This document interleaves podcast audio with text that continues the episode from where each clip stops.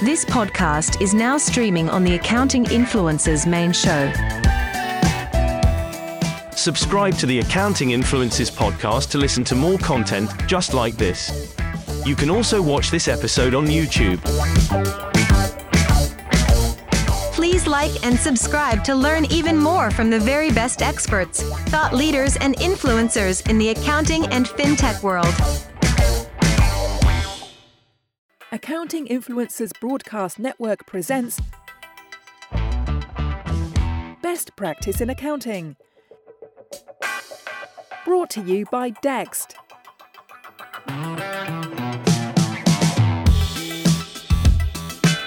And a special shout out to one of our new commercial sponsors for this podcast. It's ProNation. Martin, this is a really exciting game changer in the accounting world. Yeah, the buzz right now from accounting community perspective. So we're not short of accounting communities. So what's going on here? And the three heads is better than one approach has been taken. And we've got three practitioners here in ProNation who are leading a community for all sizes of firms.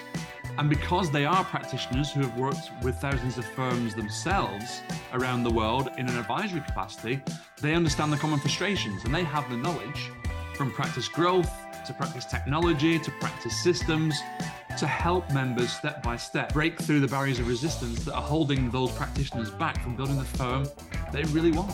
And let's name names, Martin. You're talking about Lucy Cohen, Will Farnell, Carl Reader. They're the new breed of influencers coming through. They've graced international stages now.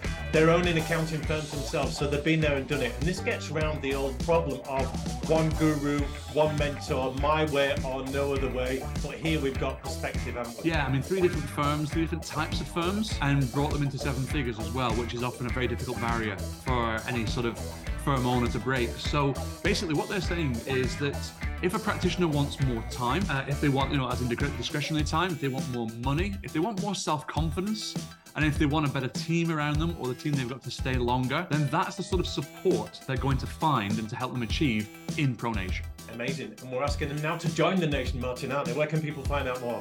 Exactly there, Rob. Yes, jointhenation.co.uk. That's jointhenation.co.uk. Gives you all the information you need and gives you a chance to apply to join at a size of firm dependent or size of firm specific level. And this is international as well. So go to jointhenation.co.uk. Take a look at what's on offer there. This is a new community for a new age.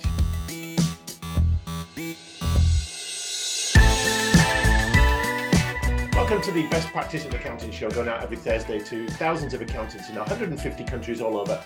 This is the show where we give you practical insights, pragmatic solutions to what really works for you accountants in business and the fintech people that serve them. I'm thrilled to have with me today guest host Carl Reader. Carl, you run your own show, you write books, you serve businesses, you're an ambassador for many brands in the small business community, you have the ear of government.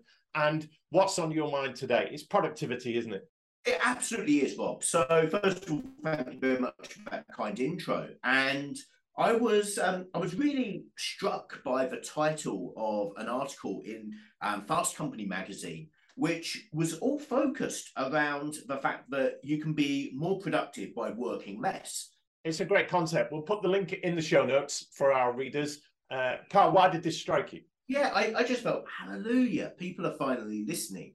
So, as, as you rightly mentioned, I do a fair bit both within the accountancy space, but also outside of the accountancy space. And the glue that kind of holds that together and acts as a bit of a backbone for the content that I um, create on stage when I'm speaking and on video and so on is actually based on the thinking that goes into my books.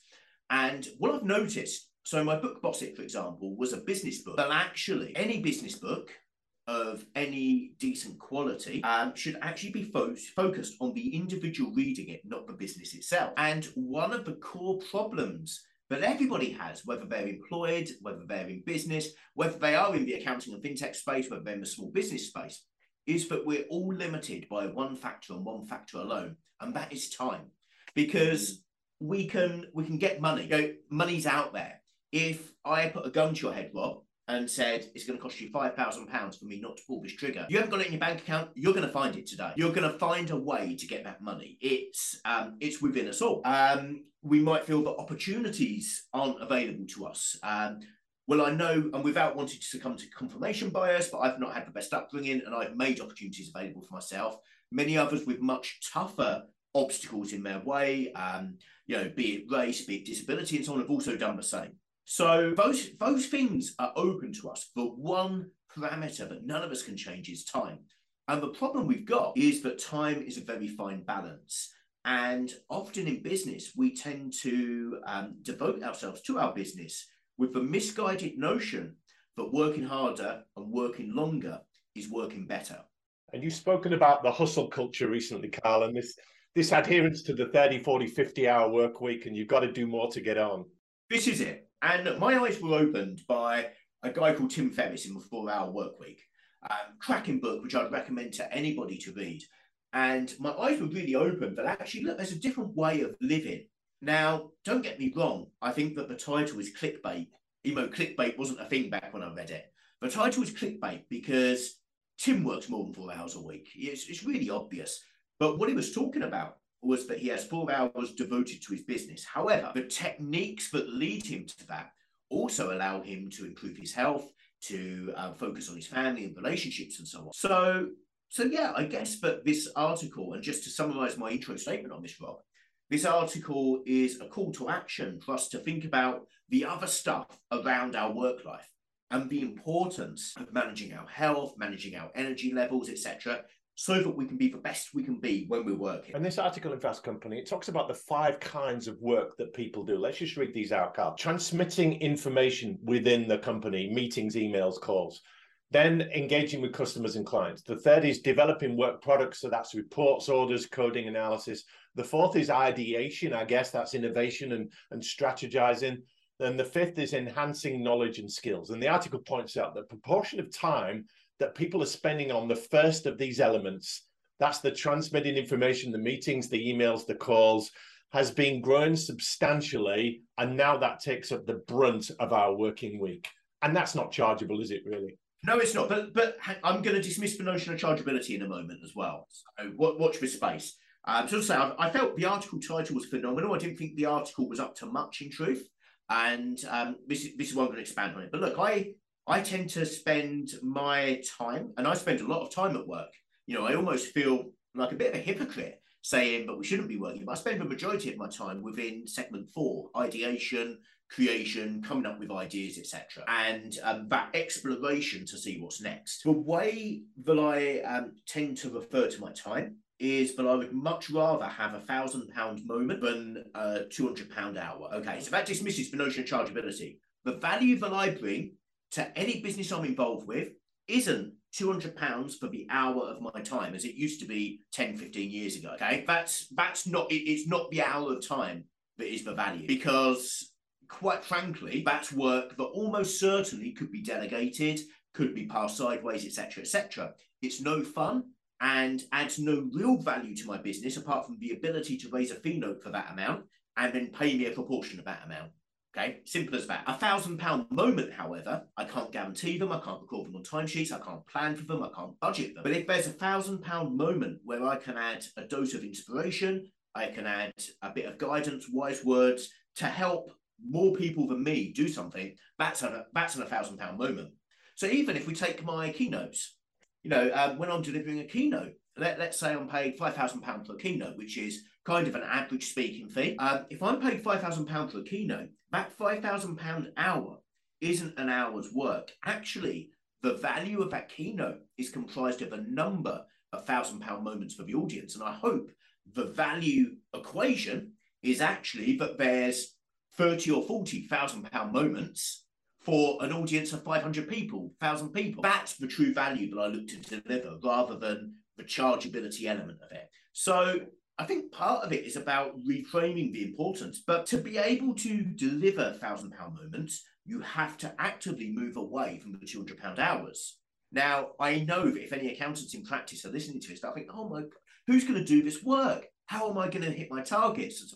And it's a process. You have to engineer that process to get to a point where you're so invaluable that you can justify to yourself to your family, to your team members, to your colleagues, to your superiors, if you have any, um, to those who report to you, that you actually are better placed in that position of providing thousand pound moments And that takes time. It takes learning, it takes working at your craft, but it also takes balance because you simply cannot do this stuff if you're swamped in client work, you're swamped with people calling you and deadlines and so on. You just haven't got the clear space to be able to work on those thousand pound moments. And it's a bit like an iceberg. You can see the very tip of it, which is the thousand pound moment. That's the precious jewel at the top. All the stuff underneath is actually what you need to do over a period of 10, 20 years to get to that point of being able to do it. Yeah, that's very good, Carl. And the essence of this article, which is written by Art Markman, he's a PhD, professor of psychology, human dimensions of organizations at the University of Texas at Austin. Obviously, a cleverer guy than you and I but he is talking about let's be future focused with growth. Let's spend more time on the idea creation. And if you stand at the bottom of the tree and look up as an accountant you'll see that the people higher up in the tree they are the opportunity creators. They are the work getters. They're the revenue sources. They're just not churning out chargeable hours. These are the ones that are thinking of ways to do what we do better. I, I, I would like to agree with that with accounting firms, but I don't believe many are. Um, I would I would agree that we need to be focused on ideation. I think that we can go off in a number of areas here. So I'm going to try and summarize this as cleanly as possible. First things first, we need to reduce that type one activity, so meetings, communication, etc., and find more effective ways to work. So rule number one, emails are not instant messages we need to lose our slavery to our inbox. And I've got a YouTube channel which you'll be able to find, and I've shared the tools that I use for email management within that. So I'm sure Rob will put a link in the description for this. Um, so we need to control the way that we're using Teams, Slack, email, WhatsApp, and all of these other methods of communication so that it works for us productively rather than us working for other people. Secondly, we need to make sure that we don't fall into the pandemic culture of Zoom meetings. Now, I'm sure that all the listeners will have a um, have a tinge of resonance and possibly also feel guilty about doing this themselves. Where what used to be a five minute phone call is now a one hour Teams meeting because that's the standard time block, or half hour if you use Calendly or, or whatever.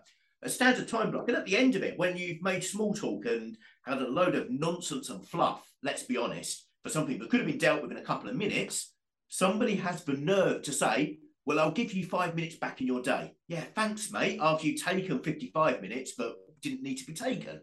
So that's the second trap. Um, the third one is the um, the necessity of inclusion in these tasks. It tend we again during pandemic, and I believe it's as an a, as a way of making feel connected in a virtual space. We've tended to grow the sizes of meetings and email chains and so on again, that needs to So there's loads of stuff that we can do. Yeah, that certainly isn't a limited list, but we need to reduce down part one of this.